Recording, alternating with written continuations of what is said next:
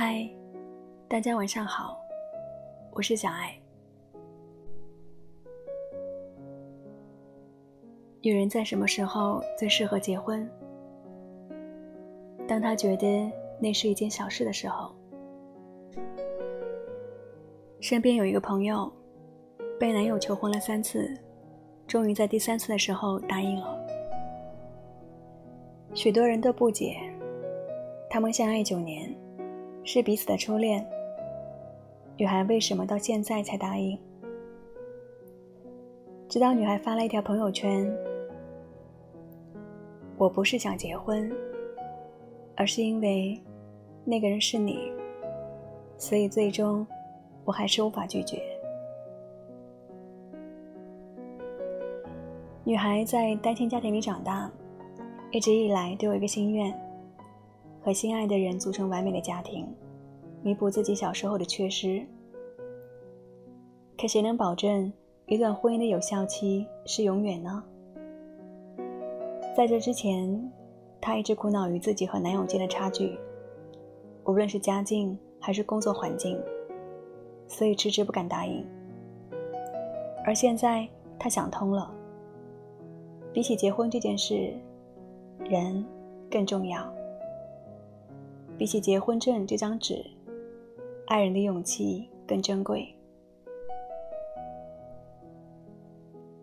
许多人印象中，陶虹总是一副眯着眼睛笑嘻嘻的样子，仿佛从来没有什么烦心事，还以为她是被徐峥宠得太好，才一直这样幸福。然而并不是。是他太懂得仰仗自己了。徐峥是一个慢热型的人，每次两个人闹矛盾后呢，他总是很无措，不知道该怎么哄老婆。可不等徐峥想好和好的方法，陶虹就已经把不高兴抛之脑后了。他说：“我的安全感也全部建立在……”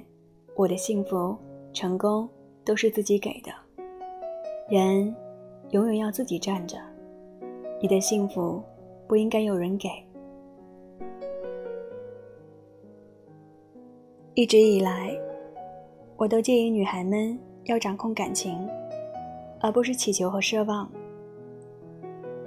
安全感是我是你的，归属感是你是我的。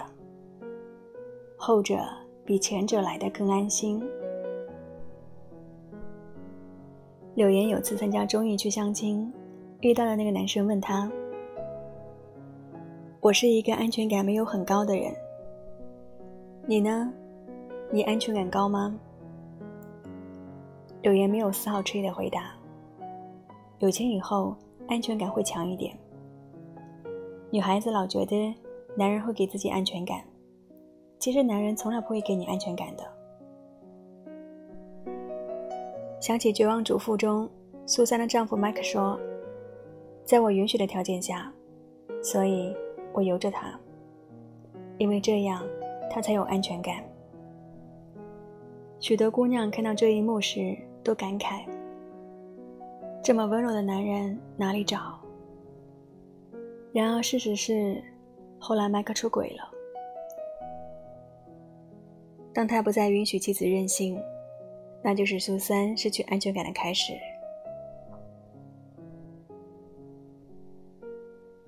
见过许多恋爱时，被男友宠成朋友圈里最让人羡慕的女孩，却在结婚后一直患得患失，总是不断询问：“你爱不爱我？”看似是在给对方出题，实际却是在掩饰自己的不安。邱子炫是一个原生家庭伤痕累累的人，别人过年时都想尽办法要和家人团聚，他却更喜欢拍戏，不用回家也不会寂寞。后来他遇见了于晓光，感谢他成为自己的知青。于晓光在他剩下的人生中，尽力弥补他曾经缺失的疼爱。她却从未奢望靠丈夫和婚姻改变命运，而是继续拍戏挣钱，做自己最大最靠谱的后盾。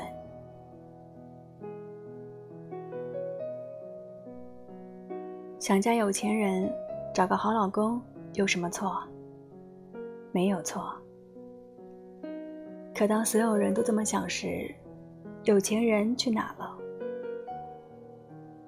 李宇春在采访中被提及结婚的问题时讲过：“我是很看重事业的。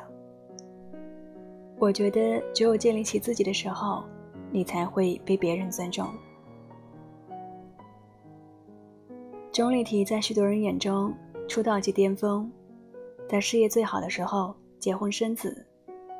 有人觉得她嫁的委屈，也有人一直拿她带着三个孩子、结了三次婚而闲话不断。却没有人想过，为什么大家都在恐婚的时候，她却愿意一次次尝试新的婚姻生活。直到她参加《乘风破浪的姐姐》，才开始被理解。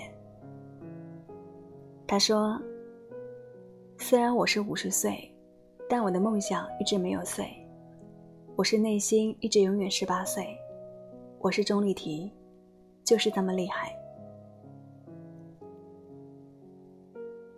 想健康就不抽烟不喝酒，每天十点睡觉；想身体年轻就保持天天运动；想有选择权就始终做自己的决定者。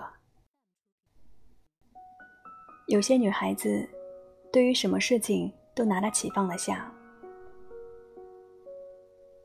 甚至有让人意想不到的洒脱和冷漠。仔细观察，你会发现，这些女孩身边都不缺追求者，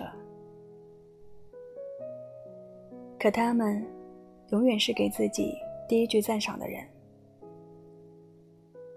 不想失去的正确做法，并不是一开始就拒绝得到，而是不打算从别人那里获取自己想要的。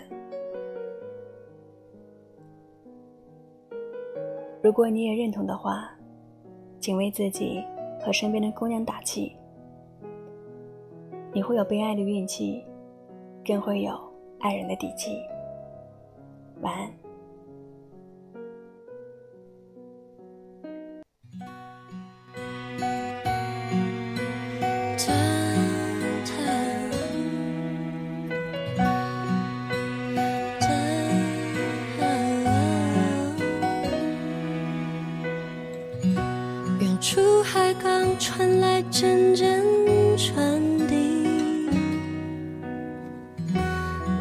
我一直飘零到被你捡起。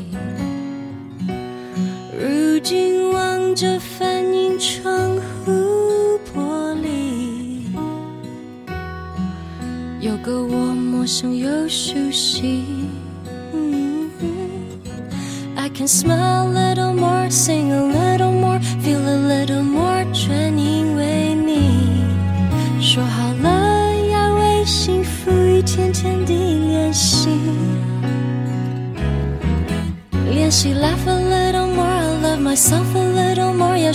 更加善待我自己，